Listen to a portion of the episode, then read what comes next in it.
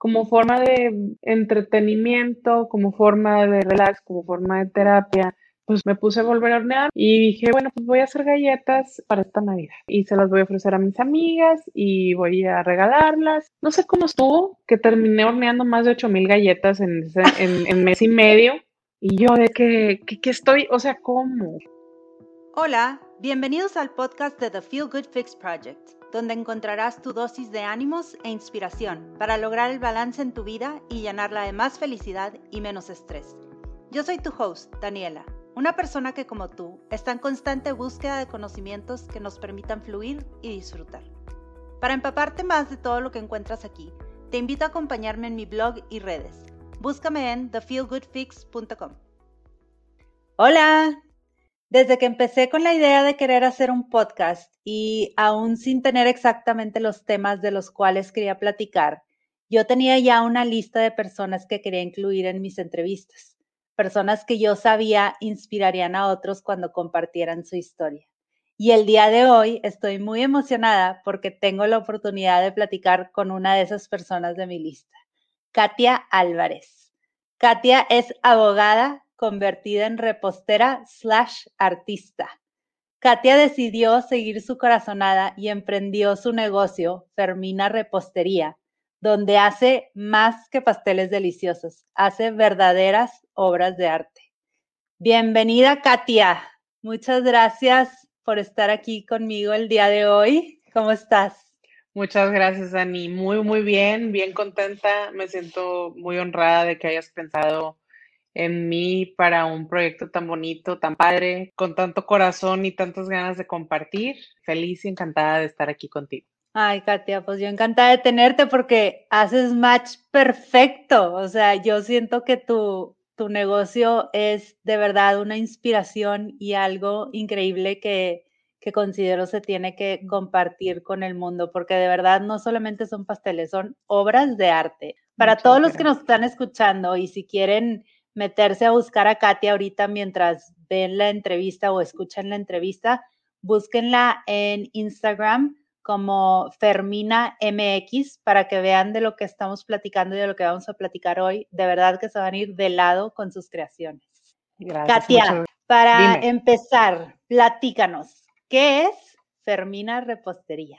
Fermina hoy es muchas cosas, pero Fermina empieza como un hobby hace unos años y después se convierte en un sueño que posteriormente se convierte en un plan y hoy es una realidad con paredes y una dirección física y gente que trabajamos ahí. Fermín es el lugar en el que vine a encontrar lo que verdaderamente me apasiona hacer. Representa también años de preparación, presenta evolución porque constantemente está cambiando, constantemente está creciendo. Y pues Fermina es mi bebé, hace, de hace unos años para acá. Me encanta cómo lo, lo expresas y lo platicas, que Fermina empezó como un sueño, como un hobby, y aquí en Feel Good Fix nos encanta eso de los hobbies y convertirlos en, en pasatiempos y en realidades, ¿no? Que nos nutran tanto que quieras volverlo como un negocio, se, me parece una historia bien bonita. Tú estudiaste leyes, pero antes de eso quiero que nos platiques cómo eras de chiquita, qué te gustaba hacer, cómo, cómo se dio esto de, pues no sé, esta disyuntiva y este cambio en tu vida. Queremos conocer un poco qué hay detrás de Katia. Bueno, pues yo crecí como hija única por 12 años, entonces muy apegada a mis papás, específicamente a mi papá. Papá siempre ha tenido su negocio, le gusta mucho pues su independencia, es muy consciente del manejo de su tiempo, es muy consciente de, sus decisiones en las vidas de otros, no nada más de su familia, sino de la gente que trabaja con él, de la gente que depende de él. Entonces, como que desde súper chica yo pasé la mayor parte de mi niñez viéndolo a él, entonces siempre valoro el tema de la educación, no, e, no necesariamente como que sea que estudies para lo que vas a trabajar, sino pues tomar la educación como un medio de conocer, de abrir tu mente, de ampliar tus horizontes y pues sobre todo de extender tus opciones. Ese amor por la educación, pues creo que me quedó a mí porque hasta el día de hoy constantemente busco la forma de estar aprendiendo más, educándome más, no nada más en lo que estoy trabajando ahorita, no nada más en Fermina, sino me gusta aprender también siempre cosas nuevas, habilidades nuevas en cuanto quisiera tener un poco más de tiempo, como todo mundo, pero trato de organizarme para por lo menos en la parte tanto de mis habilidades en mi trabajo como en la parte de las cosas que me nutren o que me emocionan, me gusta siempre estar aprendiendo. Eventualmente cuando me tocó elegir una carrera, pues digo, estaba yo súper chica, tenía 17 años como la mayoría, y la verdad es que no tenía yo la madurez ni los elementos suficientes para escoger una carrera que fuera a determinar mi profesión o una carrera que fuera a determinar a lo que me iba a dedicar toda la vida.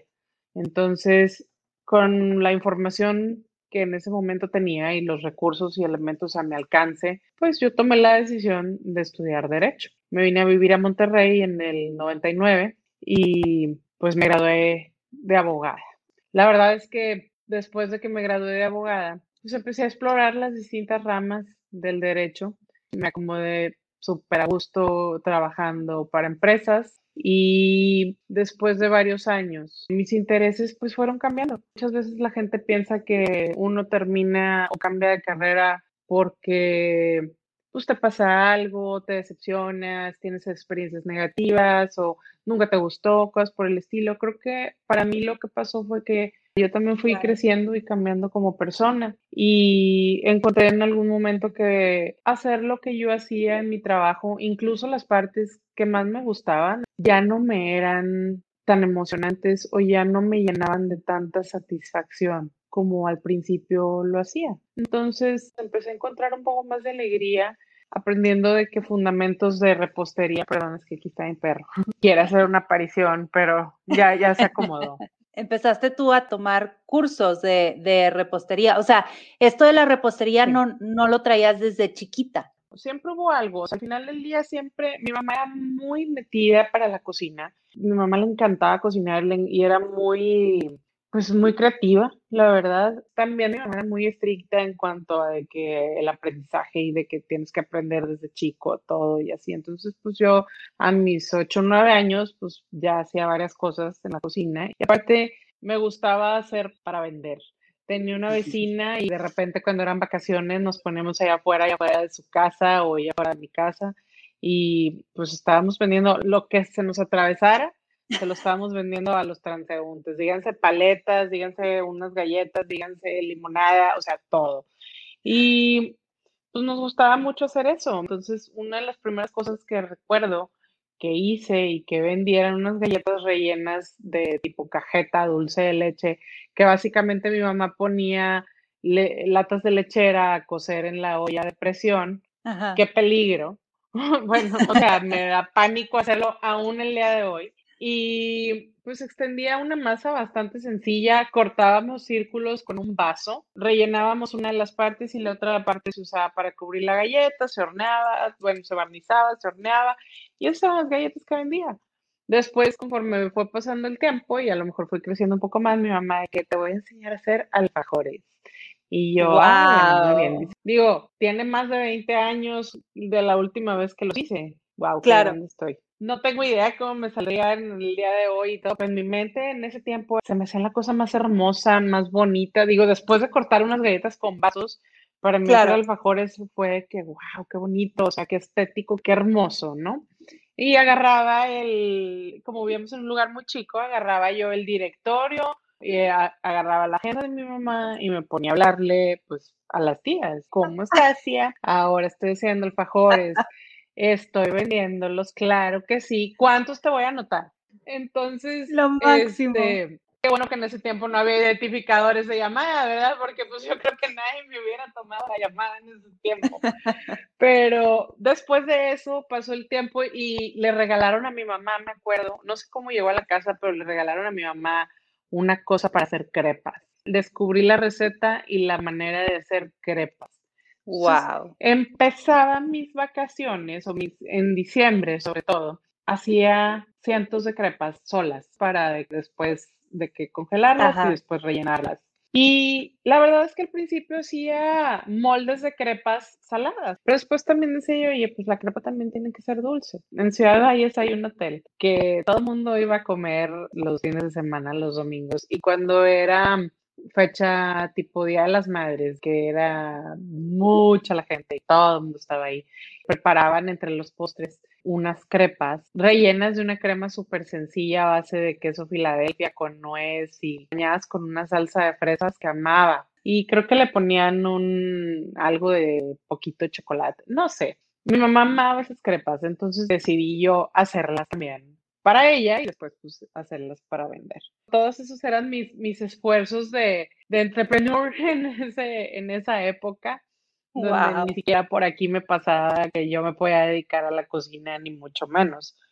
Y, ¡Qué increíble! O sea, es que ya, ya lo pues traes, Katia, lo traías desde chiquita. Eso de, de, de meterte en la cocina y que te gustara y, y, que tuvieras la creatividad de decir, ahora voy a vender esto y sal a vender y hazlo no cualquiera, ¿eh? O sea, a lo mejor lo platicas y dices, es algo sencillo, pero no, o sea, yo lo veo y jamás hice eso de chiquita yo. O sea, me hace inaudito, pero pues en ese tiempo, pues era una aventura, o sea, era una forma de no estar aburrido, o sea, era una forma de hacer algo diferente y eh, me daba también la opción de socializar, pues llenaba todo lo que yo buscaba, ¿verdad? En un hobby en ese momento. Claro, Entonces, qué increíble. Pues sí, digo, así empecé. Y, ¿manda? que te iba a preguntar que, o sea, ¿cómo llegaste a descubrir ahora de grande la repostería y esta situación de las flores? Y... Claro. Pues mira, antes de llegar a las flores, antes de llegar a los pasteles y todo, uno de mis roommates con el que viví más tiempo, Sergio Cárdenas se llama, lo amo. A Sergio le encantaba hacer pay de limón. Y un día decidimos, pues, nos merecemos comer súper rico, nos merecemos que una comida propia, sopa, ensalada, plato fuerte y postre. Entonces fuimos, nos fuimos al Walmart de Gómez Morín y nos compramos una batidora eléctrica, esas, ya sabes, de las de, o sea, que nos costó, si mal no recuerdo, 349 pesos, una cosa por el estilo, que todavía existe en mi cocina de Fermina, cabe destacar este, esa batidora de mano. Le decimos la Ferminita ahorita. Ay, no, qué divina. claro. Y pues ya sabes, primero, pues primero comprábamos las, los platos ya preparados de pie para nosotros nada más hacer el relleno y el merengue y cosas por el estilo. Y después ya empezamos a hacer nuestra propia base, nuestra propia costra de pie. Entonces, después de eso, yo me caso y pues empiezo a ver de que, oye, pues la, la cocina y pues quería volverme un poquito más creativa porque pues en ese tiempo trabajaba también de tiempo completo, entonces quería tener buenas opciones de comida ya para, para llevarme o para regresar a comer a mi casa. Me empecé a meter a los food blogs. Pues un food blog te llevaba a otro, en ese tiempo el Instagram no estaba tan fuerte y casi todo era en Pinterest estaba como que muy fuerte el tema del do it yourself, el tema de la cocina, el tema de las bloggers y ya sabes, la típica historia de, de que, oye, pues quiero buscar la receta para hacer unos scones de arándano, que me Claro me meto, ya sabes, Pinterest a buscar de que los scones de arándano y me sale la página de una food blogger con unas fotos hermosas, espectaculares. me meto a la página, 400 páginas de historia de me encontraba yo en mi infancia con mi abuelita y cuando una tarde fría. Digo, lo que ya sabemos de los food blogging y lo respeto y me encanta porque qué padre porque así llegué a tener recetas, ¿verdad? Entonces, pues empecé a hacer cosas así y la verdad es que en el departamento donde yo vivía, la estufa no servía muy bien el horno, no cerraba correctamente, entonces había fuga de calor, era una cosa. Compro yo un horno chiquito de los que pones el counter oven, el que está, no tostador, grande, pero el que tienes arriba de los estantes. Y lo tengo ahí para hacer pues, que galletas, que si me quería hacer los scones, cosas por el estilo, de que un pie chiquito. Entonces, de las mismas recetas, pues de que, oye, no, pues fulanita que sigo su blog va a hacer un libro. Órale, pues qué padre, pues con recetas que no vienen aquí. Entonces, con mi grupo de amigas me acuerdo que en, los, en los intercambios de Navidad de repente nos regalábamos libros y todo, recetas también bien padres. Y llega conmigo un libro de una chava que hacía unas galletas de chocolate chip muy ricas, con una técnica de caramelizar la mantequilla, que les daba más profundidad de sabor. Entonces yo, ¿qué es caramelizar la mantequilla? Pues me meto de que, que, tanto cambia. En ese tiempo como que no estaba tan consciente de qué tan importante eran los procesos en la repostería. O sea, qué tan importante es seguir una receta al pie de la letra, qué tan importante es una técnica. Entonces, pues yo de que, eh, pues cómo, o sea, la mantequilla caramelizada, bueno, pues me meto a ver todo la mantequilla caramelizada. Obviamente quemo más de una barra. Y yo tenía una báscula, pues, de súper, y era una báscula que, o sea, alcanzaría a pesar de que, pues, 500 gramos. No olvidemos que mi único batidora y cosa era la ferminita. La ferminita. O sea, una cosita. Entonces, pues empiezo a hacer, empiezo a experimentar y, guardo unas en el congelador sin hornear, ya preparadas y hechas bolitas, súper emplayadas y todo, y las guardo. Llega mi mamá, las, saco a descongelar, las meto al hornito y las recibo con galletas recién hechas. Y me vas para atrás, ¿de qué, qué es esto? Están súper buenas, de que están bien diferentes a lo que normalmente había probado de mí y de que, oye, qué rico.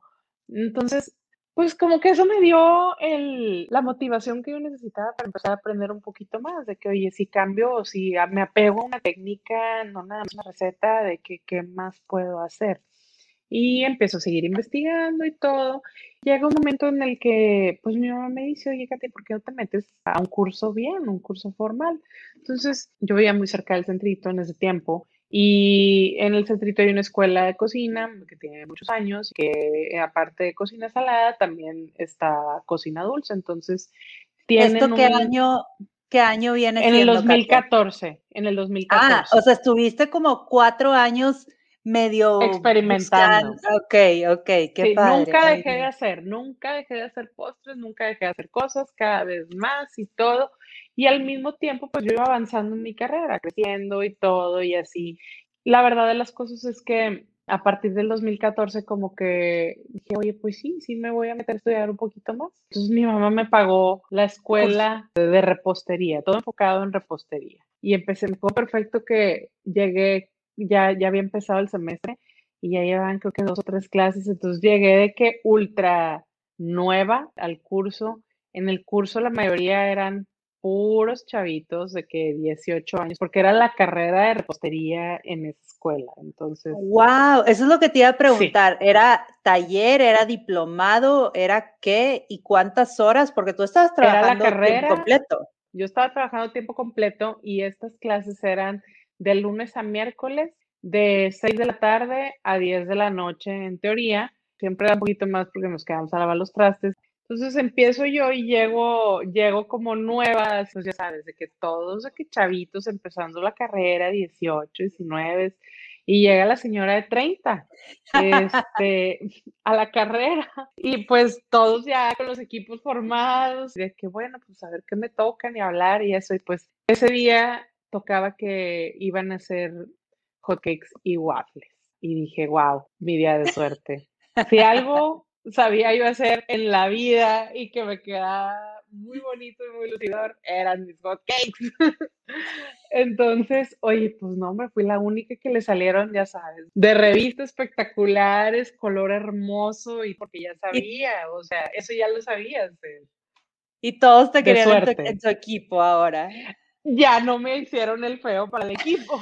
Ya a partir de ese momento ya como que hubo un poco más de, ok, la nueva no está tan mal. Y ya, bueno, pues empecé, empecé con la carrera y pues fue avanzando. Al mismo tiempo, digo, se volvió un tema muy cansado, la verdad, porque, oye, pues digo, eran días en los que yo tenía un horario de 8 de la mañana a 5.45 de la tarde. Entonces, pues siendo yo toda la vida de que acostumbrada a trabajar y eso, pues jamás, casi nunca me salía yo exactamente a las 5.45. Pues siempre se me hacía un poquito más tarde, duraba más tiempo. Pero pues teniendo ya la responsabilidad de llegar a clases se volvió ultra importante para mí organizar mi trabajo de forma tal que yo a las 5.45 ya estaba subiéndome a mi coche. Entonces digo, obviamente hablé con mi jefa y negocié de forma que, oye, pues esos tres días me puedo de que quedar ahí como en mi escritorio, este, en lugar de salirme a comer como todo el mundo, y me puedo ir de que a las cinco y cuarto, porque pues aparte mi trabajo estaba, las oficinas de corporativo estaban en San Nicolás y mis clases estaban en el centrito. Contraflujo, pero pues no dejaban de ser de que unos 10, 12 kilómetros entonces, Oye, Katia, aparte típico que a lo mejor sí, tu hora de salida a las 5.45, pero nadie nunca respeta las horas. Es bien raro los negocios y las empresas donde respetan las horas de salida. O sea, por lo general, entre más te quedes, mucho mejor, ¿verdad? Qué padre que se te dio esa oportunidad y que se acomodó todo de esa manera. Digo, la verdad es que fue mucho también eh, el mérito de, de la gente con la que trabajaba de que pues entendieron, de que entendieron que al final del día era escuela, así como en su momento había sido maestría o en su momento había sido otro tipo de educación, diplomados, cosas por el estilo, pues esta vez era otro tipo de educación, pero que yo quería perseguir. Entonces, contó mucho que, que, tenía muy buena voluntad de parte de mis jefes, que yo ya había construido una reputación con ellos de responsabilidad y de nunca dejar el trabajo tirado. Negociar fue bastante sencillo para poderme volar esos 15, 20 minutos a veces antes. Y al final del día, pues ellos sabían que yo encontraba la manera de compensar ese tiempo no necesariamente de que quedándome tardísimo los otros días, sino pues yo siempre estuve dispuesta a contestar una llamada a lo mejor fuera de mis horas o yo siempre estuve dispuesta a contestar correos fuera de mis horas y creo que eso me ganó el goodwill de que pues me echaran la mano y de que oye pues la abogada quiere estudiar repostería, déjala. Entonces, así fue como pasó, digo, mucho gracias a que me dieron esa flexibilidad.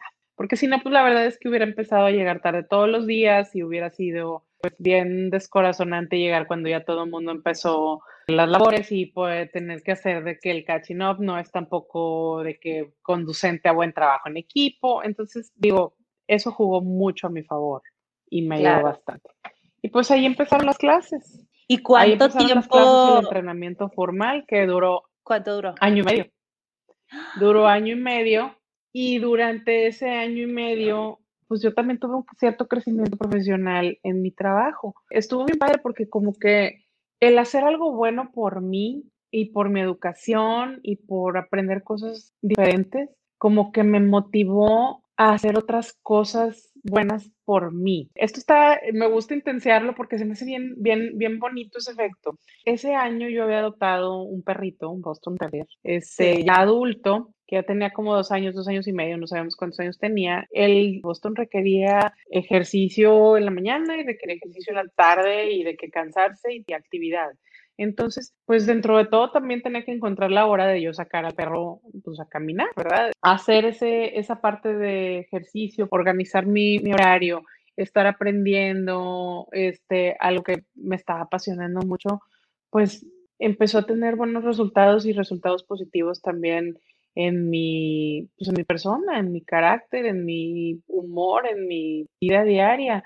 Entonces, empecé a esforzarme más en mi trabajo también, me empezó a gustar más lo que estaba haciendo, tuvo un efecto redondo. Tal vez sí digo, sin entrar a detalles, pero crecí un montón en un año en, el, en mi trabajo también. Es que es increíble eso que dices, se vuelve un círculo virtuoso y empiezas a hacer cosas buenas, entonces estás más contenta, entonces te llevan mejores decisiones y luego pues quieres cuidar entonces mejor este otro lado de tu vida que a lo mejor habías descuidado. Y sí, como dices, te empiezas a realizar en muchas áreas de tu vida que a lo mejor no habías tenido tanta energía para hacerlo, ¿no? Exacto. Empiezas a ser feliz en varios niveles y eso lo empiezas a reflejar y también, pues no sé, era como que un beneficio redondo para todo el mundo. Para ese tiempo yo tenía casi seis años trabajando en, en la empresa en la que estaba y en eso pues, me llega la oportunidad de ir a una empresa más pequeña, con mucho tema creativo, con planes de expansión que incluían adquisición de negocios y pues básicamente a la mayoría de los abogados que se dedican a derecho corporativo pues, nos, nos encantaba, o sea, el tema de las adquisiciones y era donde, bueno, era donde yo era feliz. Para mí era de que sí era una oportunidad bien padre y que bueno, después de, de, todos esos años, pues me cuesta la decisión y todo, pero me cambio de trabajo sin dejar a un lado mis clases. Entonces. En ese momento que te cambias, seguías estudiando. Sí, era, era un año después que había entrado a la carrera me faltaba ya súper poco, se terminaba en el verano y yo me cambié más o menos por mayo, no, por junio, por ahí más o menos, era en verano. O sea, sí, pues la verdad es que ahí fue donde verdaderamente empecé a sufrir, porque puse de tener por años una rutina dominada, con mis actividades súper planeadas, todo súper bajo control. Mi único reto diario realmente era lograr de que apegarme al propio horario que ya me había fijado a cambiar ahora encabezando un departamento, en un lugar nuevo, donde pues tengo que aprender todo, donde tengo que aprender cómo funciona todo, tengo compañeros, es otro tipo de responsabilidades, pues me empecé a abrumar muchísimo. Y empecé a descuidar un poquito mis clases porque pues se me decía que es sumamente importante justificar por qué me contrataron a mí, voy a hacer un buen trabajo. Entonces me acuerdo que fueron como dos meses que lo sufrí mucho y arrastré lo de las clases de repostería porque pues tampoco no lo podía dejar y mi mamá de que no quiero que vayas a empezar a faltar. No olvidemos que mi mamá me estaba pagando las clases además. Claro, sí es cierto. No vayas a empezar a faltar y yo no, no, no. Total de que ahí sí fue un tema de volverme a ajustar. No eran cambios menores, o sea, eran cambios significativos en mi vida. Volver a crear una rutina, volver a buscar el balance y mantener aparte cierta apertura creativa, cierta paz para poder seguir avanzando no fue fácil. En más de una ocasión consideré de que, mira, ya aprendí lo que tenía que aprender, ya. Pero dije, no, voy a terminar, voy a acabar y después si ya no me quiero dedicar a eso, por lo menos ahí lo tengo y me gusta y puedo hacerlo y puedo volver cuando tenga tiempo, cuando tenga ganas, cuando tenga ánimo, pero por lo pronto voy a acabar. Y así lo hice, me forcé hasta que terminé. Ya casi acabada. Sí, claro, ya estamos hablando de mediados del 2015. Pues pasa el tiempo y me empiezo a enfocar yo mucho en mi trabajo con los planes que tenía el negocio de crecimiento, pues empiezan a concretar. Era una empresa de alimentos, entonces pues también era un giro que pues me gustaba mucho, que conocía y me gustaba mucho meterme también a entender no nada más los aspectos legales, sino los aspectos de negocio del mismo. Y para no, no hacer el cuento largo y de todo ese tiempo, paso los siguientes año y medio, dos años, súper clavada en mi tema de abogada y pues hago un poquito a un lado la parte de repostería porque pues, la verdad no tenía tiempo. Un factor extra que también contribuyó al tema del tiempo. Mi mamá se enferma, la diagnostican con leucemia, un tipo muy agudo, entonces esto sucede a finales de diciembre mi mamá pasa aproximadamente siete meses luchando con la enfermedad antes de pues, perder la batalla. Y durante todo ese tiempo yo nunca dejé de trabajar con la misma intensidad con la que estaba trabajando. Y esto implicaba también viajar mucho, pasar mucho tiempo fuera de la ciudad. Mi mamá se estaba atendiendo aquí en Monterrey, estaba entrando y saliendo de hospitalización. Entonces, para mí pues era un reto bastante fuerte poder balancear mi carga de trabajo con pues, las ganas que tenía de estar presente también y de acompañar a mi mamá en su proceso. La verdad, durante todo ese tiempo pues, fue muy cansado. Yo me acababa de cambiar de casa cuando mi mamá la diagnosticaron, entonces fue alrededor de diciembre. Y me acuerdo que puse el pino de Navidad, pasó lo el diagnóstico de mi mamá y no volví a meterle mano a la casa hasta agosto del año siguiente cuando mi mamá ya había fallecido, lo que significó que tuve pino Navidad seco hasta junio de ese año, que pues, literal la señora que me ayuda me dijo, oye, ya lo voy a quitar, ya no puedo más. Pues así como dejé eso, pues dejé muchas cosas. Fue una sorpresa muy grande en su momento para mí el darme cuenta y el aceptar que pues mi mamá no la había librado. Me tomó año y medio después de que falleció mi mamá, pues entender que nuestra vida es mucho más corta de lo que creemos y que nuestras oportunidades no son ilimitadas y que muchas veces las cosas no te llegan solas, sino que tienes que salir a buscarlas y tienes que trabajar por, por lo que quieres y trabajar por tus pasiones. Gradualmente, y no tenía que ver exactamente con el tema de mi mamá, o sea, ya venía con un cansancio que había venido acumulando desde antes, quizás desde antes de cambiarme de trabajo incluso. gradualmente pues me di cuenta que ya no encontraba la misma alegría, ni el mismo regocijo, ni la misma satisfacción en mi carrera. Empezaron a cambiar las cosas para mí en ese sentido.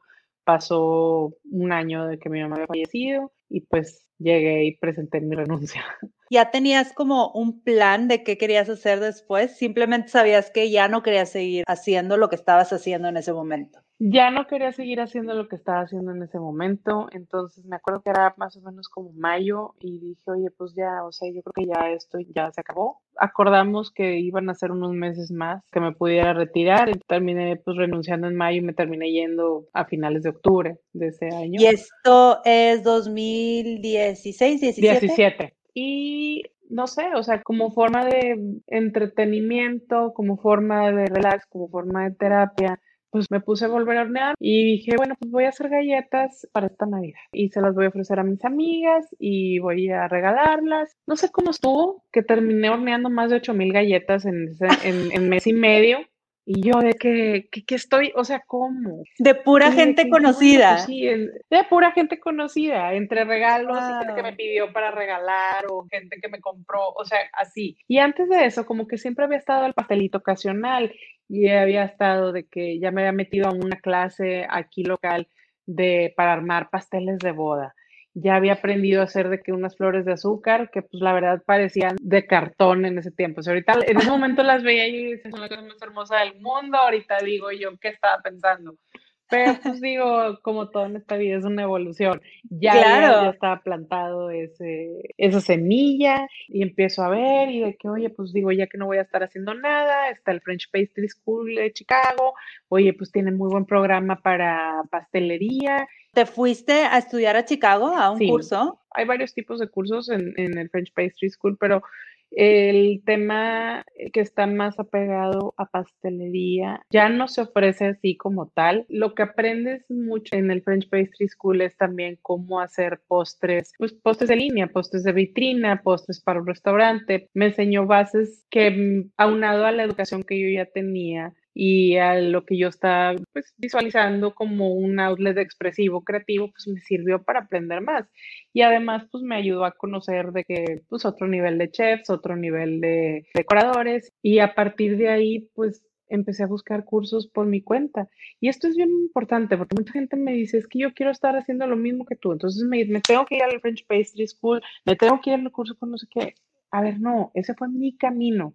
O sea, para seguir y llegar exactamente al mismo camino, tendrías a lo mejor que haber recorrido exactamente los mismos pasos y en el mismo mindset. Es imposible. O sea, para mí eso fue lo que funcionó en ese momento, en esas circunstancias. Para mí todo empezó a cambiar y eso es algo que no lo comparto mucho porque también se volvió algo muy personal. O sea, en el 2017 yo dije, oye, la mayoría de las cosas que estoy tan funcionado para mí en mi vida ya no están funcionando. Entonces, era un cambio radical de carrera, cambio radical de amistades, cambio radical de dieta, cambio radical de lo que hago desde que me levanto hasta que me acuesto. Y no fue algo de la noche a la mañana, sino que más bien como que dije, pues hacia allá es hacia donde quiero caminar. O sea, quiero evolucionar hacia ser una persona más feliz, que trabaja con sus manos, que entrega un producto de calidad diferente a lo que vemos en el mercado, que aparte, pues, no sé, de a mí la satisfacción de que estoy haciendo las cosas con el amor y la pasión que a mí me gustan. Y así fue como yo empecé ese camino. Y, oye, pues que me voy a ir al curso con fulanita del tal que, se, que va a estar en Austin y fulanita de tal que va a estar en no sé dónde. Y así, entonces, pues literal mi dinero, mi tiempo, mi energía, mis experiencias se fue enfocando a esa parte de la educación y no nada más de la educación, sino la parte de la práctica. Y en la noche yo me quedaba a veces viendo las mismas series que me quedaba viendo hasta la 1 o 2 de la mañana, pero practicando alguna flor nueva. Y esa posibilidad de crear, pues, literal fue lo que me fue moviendo a buscar mejorar. Y sí, o sea, la parte de la educación es bien importante, pero no es tan importante ni es lo único, decía un artista que leí hace poco, que todos aprendemos copiando. pero en algún momento tienes que llegar a desarrollar tu propio estilo, porque si no, no creces como artista tampoco, o sea, te quedas topado y llegas hasta ahí. Por eso te decía, termina también esa evolución, porque pues también va creciendo, va cambiando. Eso es lo que voy buscando yo. Y aquí es donde yo me puse muy intensa, me estoy dando cuenta que estoy de que... No, no, no. Con cómo te explico. Para nada, me fascina, me fascina todo lo que estás compartiendo y me encanta, Katia, lo transmites en la voz en estos dos momentos de tu vida en donde te sentiste con una energía inexplicable, que estabas en realmente muy contenta con lo que estabas haciendo. O sea, en el momento en que descubres y que te metes al curso este de repostería y luego en este segundo momento donde dices, ya no me está gustando lo que estoy haciendo de trabajar en un corporativo y ahora quiero seguir descubriendo y seguir haciendo esto de repostería y, meterme a este mundo, se te nota en la voz, se te nota en, la manera que lo estás platicando, como vuelves a subir y vuelves a agarrar aire y, sales adelante y esa pasión que, tienes, como dices, oye, es dedicarle todo tu tiempo, esto es algo que te apasionaba y que te nutría, porque no solamente te, te está trayendo cosas nuevas que, que llega a ser Fermina, sino en tu vida, en las otras facetas de tu vida y en las otras partes, también te está nutriendo y también te está como haciendo mejorar en todo esto, como habíamos dicho anteriormente. Entonces me encanta, me fascina todo lo que nos estás compartiendo. Tú síguele. Pues digo, realmente creo que lo que encuentras y ah, lo que encontré yo de esto es que cuando hay algo suficientemente bueno en tu vida para motivarte a crecer y a cambiar, pues no se queda en un solo aspecto, no se queda nada más pegado a tu carrera, sino que pues tiene un efecto en todo, en toda tu persona, en todo entorno. Entonces, la verdad es que encontrar que eres feliz haciendo algo diferente y que lo puedes con cierta disciplina y cierto enfoque y bueno, lo transforma en un negocio, ¡ay! ahí la cosa cambia, o sea, se abre un mundo de posibilidades y esa es la parte, yo creo, en la que pues verdaderamente empezó a formarse Fermina como un sueño hasta ahí yo no sabía qué era lo que iba a hacer con mi vida. O sea, estaba haciendo eso por mientras. Y dije, bueno, a lo mejor, pues a lo mejor simplemente tenía que tomarme un break y pues a lo mejor sí voy a regresar a trabajar y eventualmente. o sea, todo este tiempo tú pensabas igual y a lo mejor regreso. Y, es, y aquí ya estamos platicando que es 2018, 2019. sí, hace tres años, en esta época hace tres años. Entonces y, me empiezan a pedir pasteles. Y me acuerdo que en enero le pongo el nombre de Fermina. ¿Y de dónde, dónde este, nace este nombre Fermina? ¿Por qué Fermina? Me encanta. El nombre, de Fermina está bien padre, me gusta mucho. Eh, Fermina nace porque mm, recordaba mucho yo del libro de Gabriel García Márquez de El amor en los tiempos del cólera, de donde la coprotagonista se llama Fermina Daza tiene un carácter medio debiluchón, o sea, sí es de que, ay, bueno, muy protagonista y todo, pero pues también así se medio deja llevar por sus circunstancias, se medio deja convencer por la adversidad, por su papá, por la vida, y le toma muchos años como que hacerse dueña de sus decisiones, enfrentar a sus seres queridos y decir, oye, pues esta es la forma en la que yo ahora quiero vivir mi vida y pues al que no le guste, pues ahí está la puerta. ¡Qué padre! Así fue como Fermina llegó a mi corazón, porque pues también le abrí la puerta a mucha gente que ya en ese momento ya no tenía que estar cerca, o muchas cosas, o muchas circunstancias. o sea, que dije yo, esto ya no tiene lugar en mi vida, o sea, adiós. Qué hermoso, Katia. Incluso, o sea, fue de que, oye, tengo que dejar atrás esto que he sido durante tantos años y pues darle la bienvenida a lo nuevo. Entonces, pues fue tomar una decisión de decir, pues sí, me tomó tiempo llegar hasta aquí y todo, pero pues ahí la llevo. Nunca es tarde. Jamás, jamás es tarde. Digo, yo para ese tiempo, pues, ¿qué tenía?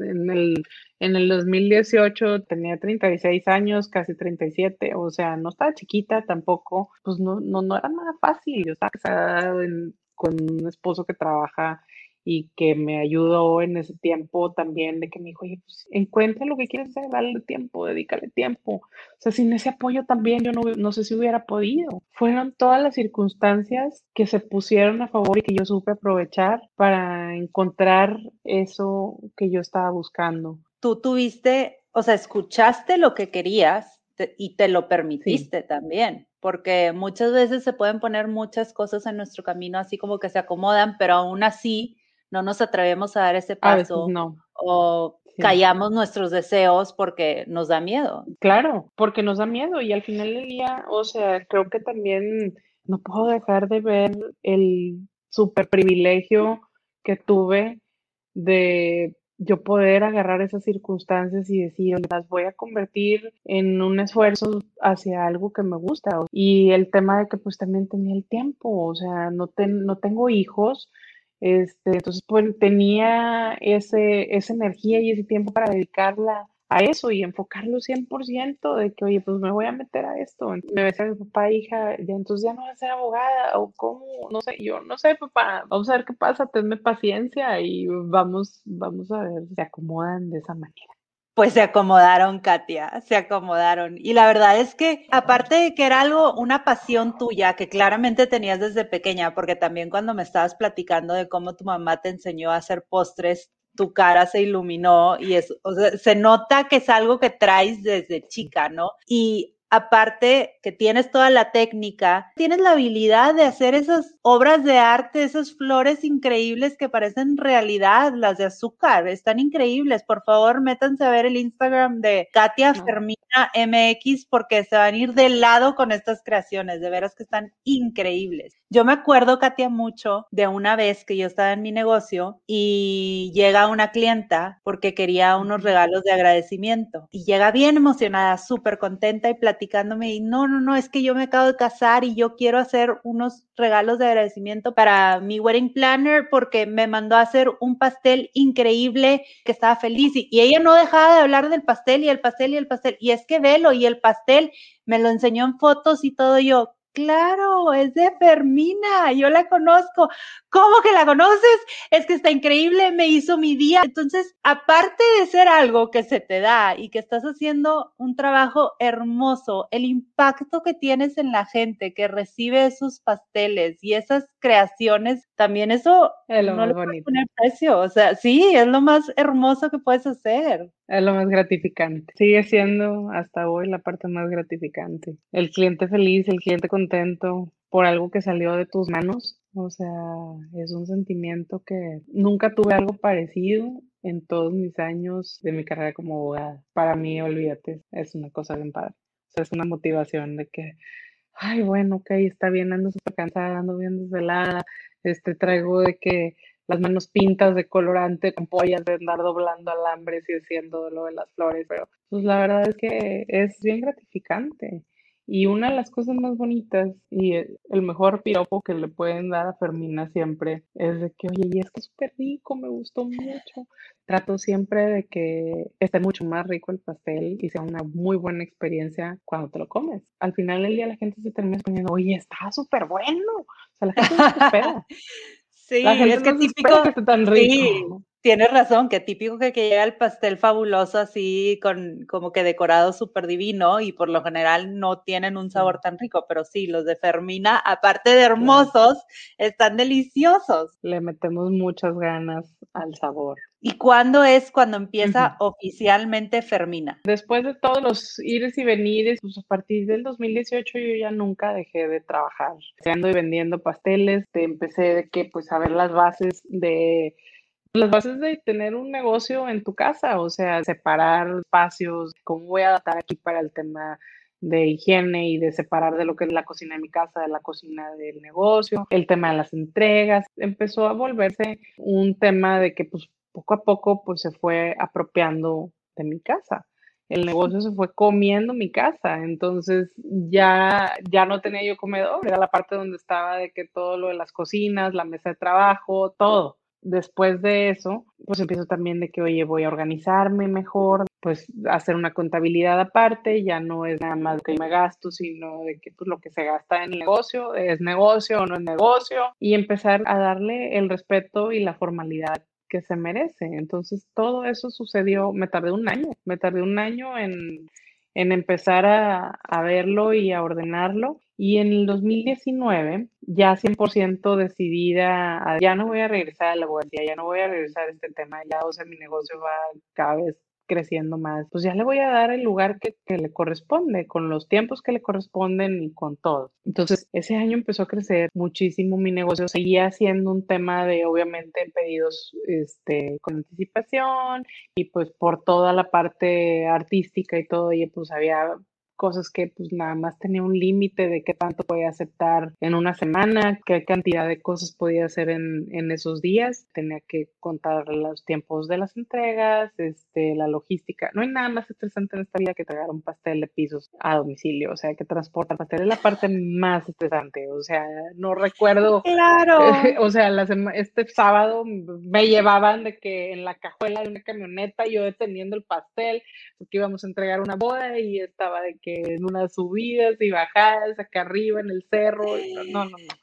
Todo eso empieza a, a cobrar importancia. ¿Qué tanto estás valorando tu trabajo? ¿Qué te cuesta a ti no solo en ingredientes, sino que te cuesta a ti en crecimiento, que te cuesta a ti en tiempo. Y después de mucha literatura, educación, asesorías, pues empecé a encontrar la manera de darle, de darle el valor a mi trabajo, de encontrar el precio por mi tiempo, el precio por mi esfuerzo, el precio por el producto de lo que estaba entregando. Entonces, pues lo que sigue es, ok, bueno, y ese precio cubre mis gastos. ¿Qué es lo puedo ofrecer con frescura, con calidad, con buenos ingredientes. Es un tema súper complejo ahorita que lo estás compartiendo. En realidad, sí. como que una cosa es hornear pasteles porque te pidieron tus amigas y otra cosa es ya establecerlo como negocio. Pero me encanta lo que dijiste al principio de que ya necesitabas darle el lugar y el espacio que merecía. Algo que empezó como una afición o un hobby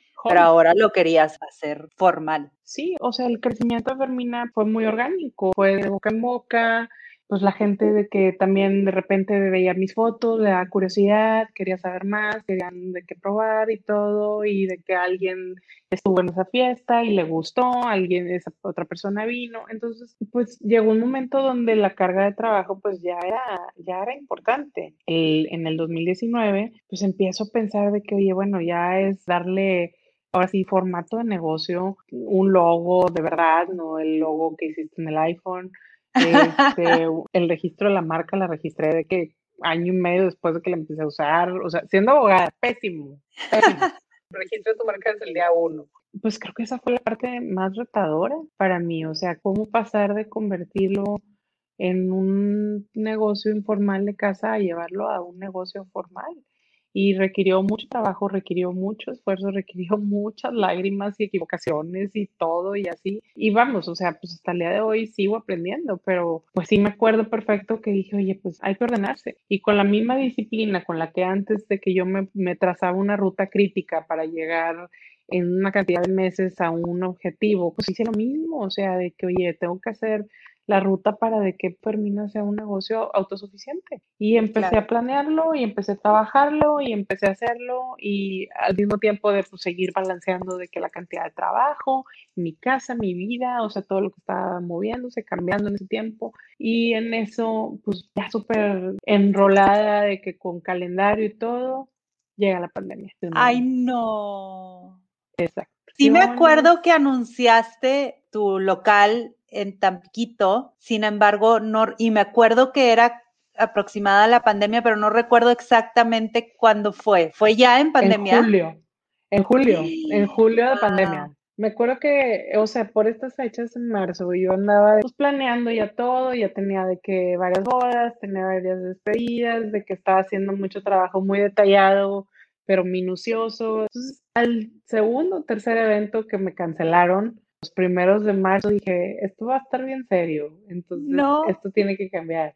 Mi formato tiene que cambiar, porque hasta ese momento yo únicamente estaba ofreciendo pasteles de diseño para eventos o pasteles individuales para eventos grandes, 250 pasteles con limones de azúcar y florecitas y cosas por el estilo, y cosas muy enfocadas en el tema social y en el tema de eventos. Y yo, oye, pues yo no quiero que se me mi negocio, ya me acostumbré, ya de que voy a vivir. Y dije, oye, pues bueno, o sea, lo que siempre me han pedido, pues pasteles más chicos, con pasteles con mensajes a menos de distancia social, con mensajes de cariño y de alentarnos a la distancia, pues darnos ánimos, llegar y entregar y de fulana tal te manda esto, o sea, y me acuerdo que manda a hacer unos dedos de Don't Touch Your Face y lávate las manos y todo. Y era para mí bien importante darle que un enfoque positivo a ese producto. O sea, que, que fuera un pastel de mantenerme presente, mandarte un cariño de que, oye, pues la pareja de novios que se acaban de poner de novios justo antes de, de, que empezara la pandemia, pues no se iban a ver hasta quién sabe cuándo. O de que, oye, pues un pastel para la tía que pues vive solita y pues ahorita no la vamos a ver hasta no sabemos cuándo.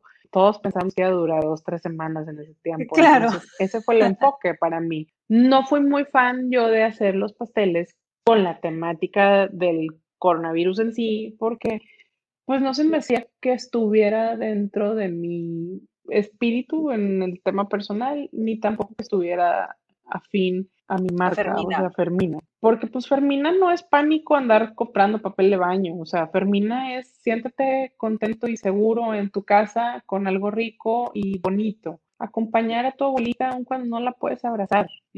Para mí era bien importante esa distinción, que fuera algo positivo. Y en mi marketing también puede que, oye, pues para mí es bien importante que no sea un, oiga, me quedé sin chamba, me cancelaron 800 mil bodas y 800 mil eventos, de que no sean gachos, cómprenme pasteles de los chiquitos que estoy vendiendo. Voy a hacer un lado el tema negativo y es de que, oigan, ¿qué creen? Ahora tengo este pastel chiquito, nada más para la gente que vive en tu casa. Y no te va a quedar pastel forever en tu refri haciéndose viejo, te llega a domicilio y tienes el pastel deli, pues oye, como se estás cumpliendo años, de que te van a cantar las mañanitas, que te canten las mañanitas con un pastel lindo, que yo te voy a llevar a tu casa, lindo. Claro, y no iba a ser chiquito. Me encanta cómo lo pusiste, que, que no, que decidir no enfocarte en lo negativo, mejor darle un mensaje, porque sí, todo el mundo estaba escuchando eso de, oye, apóyame, mi negocio este, está pasando por momentos difíciles, que todos estábamos pasando por momentos difíciles. Todos. Me encantó que, que decidiste mejor enfocarte en, ok, los momentos difíciles ya sabemos que están pasando, ¿qué voy a hacer yo para alegrarle el día a la demás gente? Y no poniéndome en una posición de, oye, pues estoy por encima del, de la tristeza, ¿no? Claro que no. Estaba sufriendo horrores en ese tiempo, o sea, hace un año estaba yo mi perro, mi Boston, que había adoptado seis años antes, pues estaba muy malito, con cáncer, en las últimas. Y todos los días lo tenía que llevar y atravesar la ciudad a que le hicieran una quimioterapia horrible, carísima, invasiva, que pues se lo fue consumiendo. Mi negocio pues perdió contratos que ya tenía y con lo que contaba para los próximos meses. No sé qué va a pasar, no sé si la gente va a recibir este producto nuevo bien o no mi papá en otra ciudad, lejos de aquí, viviendo sin verlo, no, o sea, era realmente un momento muy difícil, o sea, vamos, no estaba yo ajena ni ignorando el tema del dolor, sino de que, ¿sabes qué? Pues yo estoy vendiendo felicidad. Si te vas a sentar en el comedor con tus papás y vas a partir algo, que sea algo bien rico y que sea algo bien bonito y que sea el motivo de que tengas un rato, una tarde agradable, una merienda rica o que le hagas la merienda rica a alguien que no puedes ver o que no te puedes hacer presente. Eso es lo que yo quise vender. Y pues con tan buena aceptación que nunca vi venir la cantidad de trabajo que se me vino encima a partir de eso. y se fue haciendo como bola de nieve. Fue creciendo y creciendo y los pasteles chicos y los pasteles más así. Y oye, pues más accesible, más no sé qué. Vino el 10 de mayo me enfoqué cañón en la venta del 10 de mayo. Este, en ese tiempo me acuerdo todavía estábamos muy, muy encerrados y dije, oye, pues sabes qué, junté a mi equipo, mis personas y oigan, pues voy a necesitar que me ayuden a entrar a domicilio y pues vamos a andar como locos. Pero yo pensaba que iba a vender de que, no sé, 20, 25 pasteles, cosas por el estilo. Y dije, bueno, pues ya para las 12 del día ya se entregó todo. Terminé vendiendo 82 pasteles. Wow, porque ya no pude aceptar ninguno más. Ninguno más. O sea, para mí 81 pasteles era de que, ¿qué, qué, qué es esto? O sea, ¿cómo? 81 pasteles en un día. Claro. ¿Cómo lo voy a hacer? Todos llevan flores. O sea, de que, wow. Y me dolía con el alma, pero ya, ya no seguía aceptando más. Entonces rechazé un montón y todo, y de que dije, oye, pues no, ¿sabes qué? Este, pues las cosas están cambiando y necesito, necesito ayuda. Necesito manos y sobre todo, pues la verdad necesito un espacio. Sí. Y ahí fue donde empezó esa decisión. Y me acuerdo que un amigo mío me escribió, oye, ya estás lista para tu estudio, de que yo te lo voy a diseñar. Y yo, sí, pero yo lo veía que lejano. Y me acuerdo que ese, en ese año, por allá por febrero, de que prepandemia, yo había dicho, se me hace que este año puede ser el año donde sí busque un estudio más cerquita. Pero en ese tiempo para mí era de que, oye, para sacar los refres de mi casa, para sacar toda la producción, una cocina dirigida, o sea, nada más eso.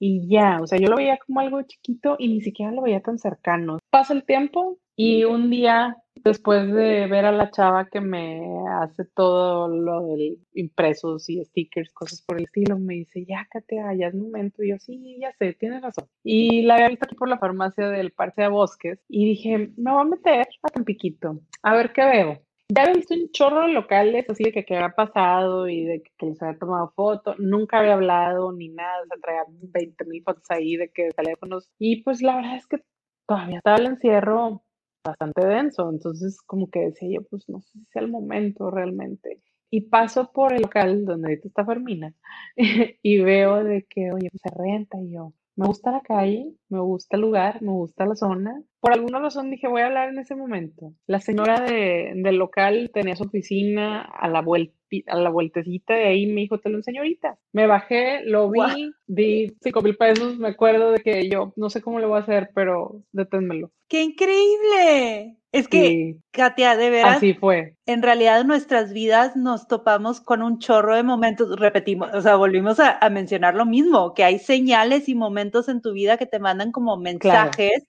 que son oportunidades que tienes que aprovechar y en ese momento tú estabas lista y viste la oportunidad y te diste el permiso de tomarla. Te atreviste. Sí, es increíble cómo todo se acomoda en su momento pues dije, bueno, ya, ni modo, y ya empezamos el plan, y de que, oye, pues que hay que remodelar, y yo en ese tiempo nada más estaba visualizando un taller chiquito, con oficina, pues donde pudiera tener, recibir de que no, ya nunca en la vida pensé de que nada de retail, nada de venta directa. Va a ser nada más así, display, un cuarto que era de que toda mi ilusión específico donde yo iba a estar así para haciendo mis flores, con mi mesa grande separado de la cocina. Así empezó. Y luego me enfermo, me encuentro un diagnóstico complicado que pues necesitaba un tratamiento, cirugía y pues que también me daba incertidumbre de cuál era mi futuro, ¿verdad? Y de qué, iba a pasar.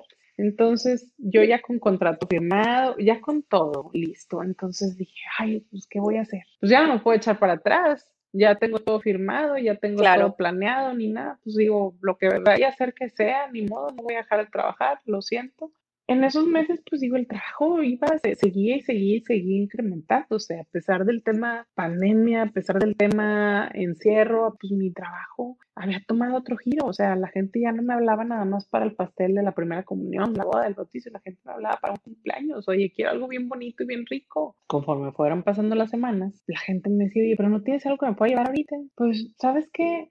Mañana voy a tener cosas que te puedes llevar en ese momento. Mañana. Ajá, dije, mañana empezamos. En ese momento yo ya entendía que yo ya no podía hacer todo yo sola o con de que poquita ayuda. Entonces tenía una persona que es mi amiga, que había sido mi maestra cuando había empezado y todo, y le dije, oye, pues ¿cómo ves? ¿Quieres venirte a ser parte de Termina y compartir mi sueño conmigo, necesitaba alguien que no fuera una persona que me ayudara, sino alguien que si yo no estaba presente, el negocio siguiera como si nada y se pudiera mantener. Entonces necesitaba una socia que pudiera aportar en temas de operación lo que yo podía aportar en temas de creatividad y de manejo de clientes. Entonces así llegó Marta. Marta ya había trabajado, ya habíamos trabajado juntas en, en algunos proyectos que había tenido muy grandes, donde pues, más ayuda, manos extras, más expertise, más calma, más de que alguien que me mantuviera centrada. Entonces, pues la verdad es que al final del día, además de la capacidad que tiene Marta, que es muy grande, muy buena, pues yo necesitaba alguien en quien confiara, alguien que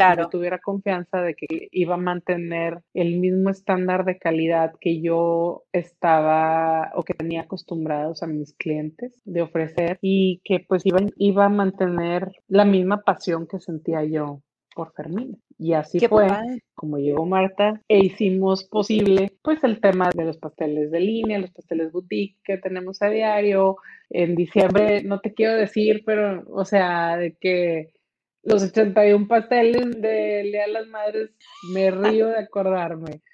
Y, pero pues la verdad las cosas es que si no hubiera sido porque me supe rodear de las manos adecuadas y supe reconocer el momento en el que necesitaba ese contrapeso para crecer, pues no hubiera tenido ese crecimiento. Entonces, no sé, o sea, ha sido un proceso, ha sido, pues te digo, seguimos creciendo, sigue evolucionando y todo, pero pues hoy en día es Fermín es un lugar donde puedes mandar a hacer tu pastel hermoso, pero pues es también un lugar donde puedes llegar y comprarte un pastel igual del mismo tamaño de los que ofrecía en, a principios de la cuarentena, que no te va a quedar de que la cantidad inacabable de pastel, pero pues que está de él y está hermoso, se ve bonito y es elevatorio y está rico y está listo, hecho de ese día para que lo recoja. Entonces, wow. eso sí ha sido una evolución interesante. Qué increíble, Katia, me encanta todo lo que compartes porque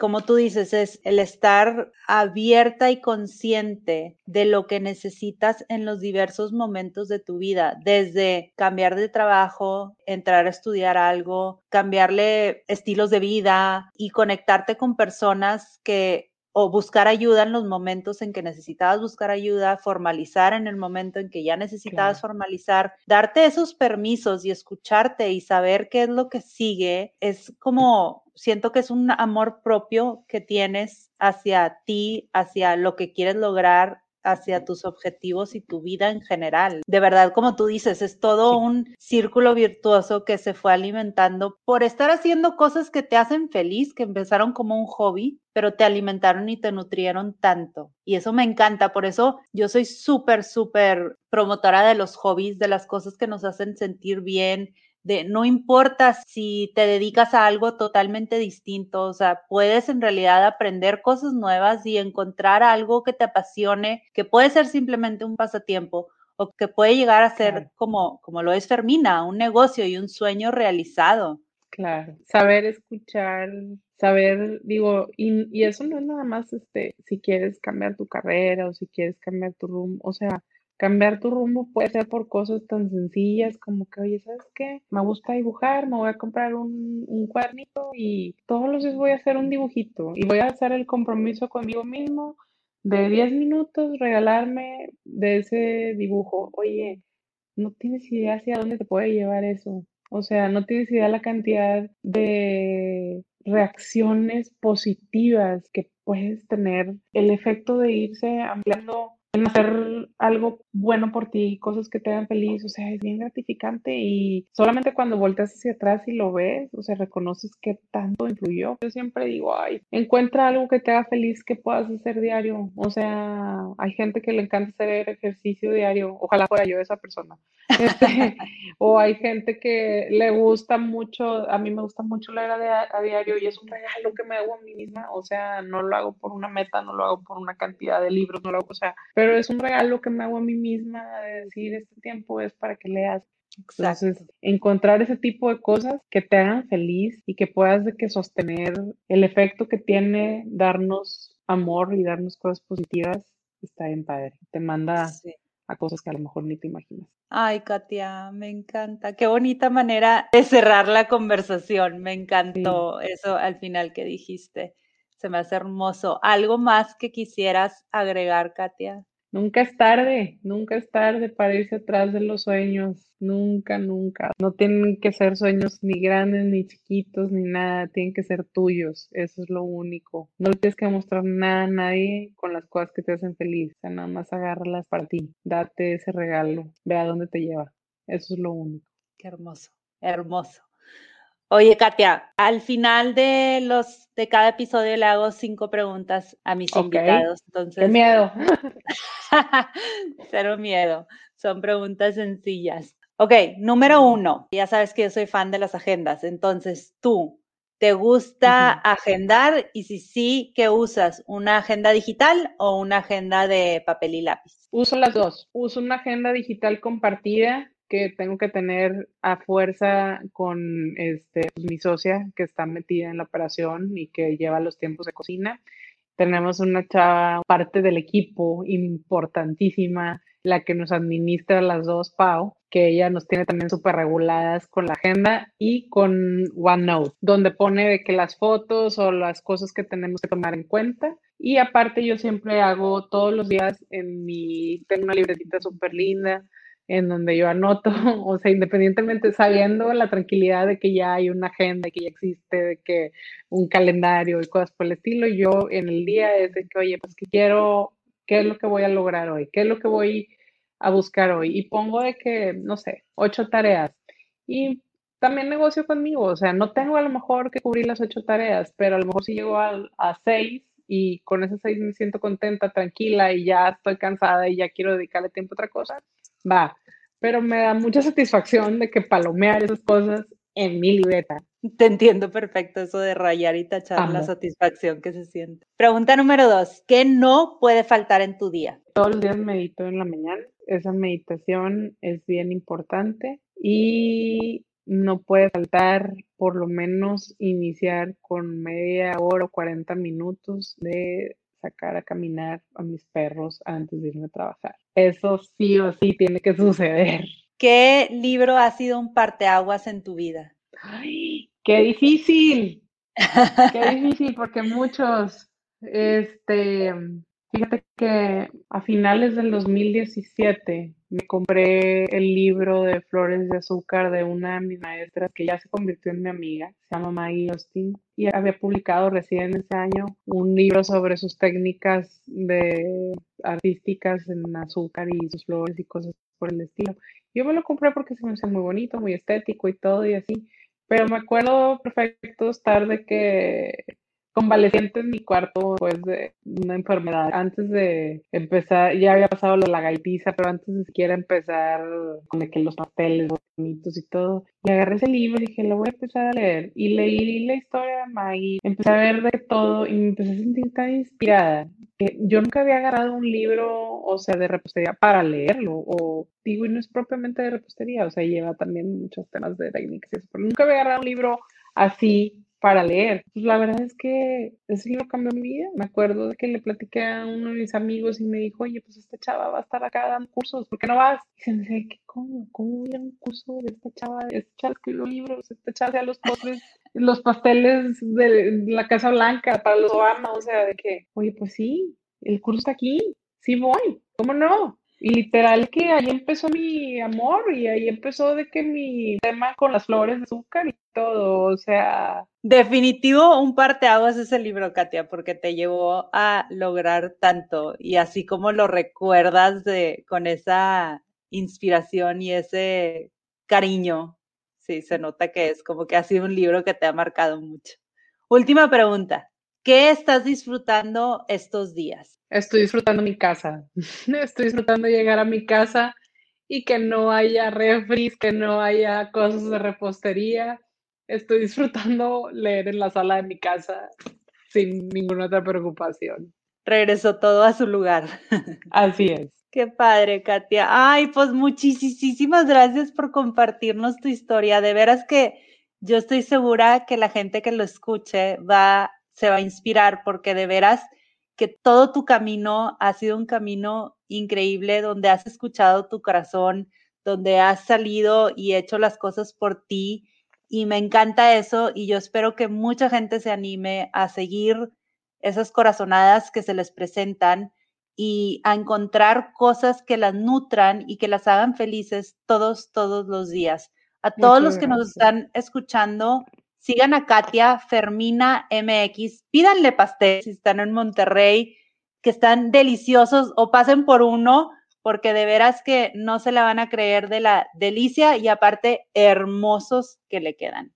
Mil gracias, Dani. Mil gracias por el espacio, mil gracias por darme la bienvenida a tu proyecto. Súper bonito tu proyecto, me da muchísimo gusto que lo hayas emprendido y pues honrada de formar parte del mismo. Mil gracias a ti por la oportunidad. Gracias por escuchar y llegar hasta aquí. Si te gustó este episodio, me ayuda mucho que lo compartas y me dejes un review. No olvides suscribirte para que no te pierdas de los episodios que siguen. Búscame en redes como The Feel Good Fix Project para seguir con la conversación. Espero te vayas de aquí sintiendo un poco más ligero y con más ánimos para continuar viviendo tu mejor vida. Nos escuchamos a la próxima.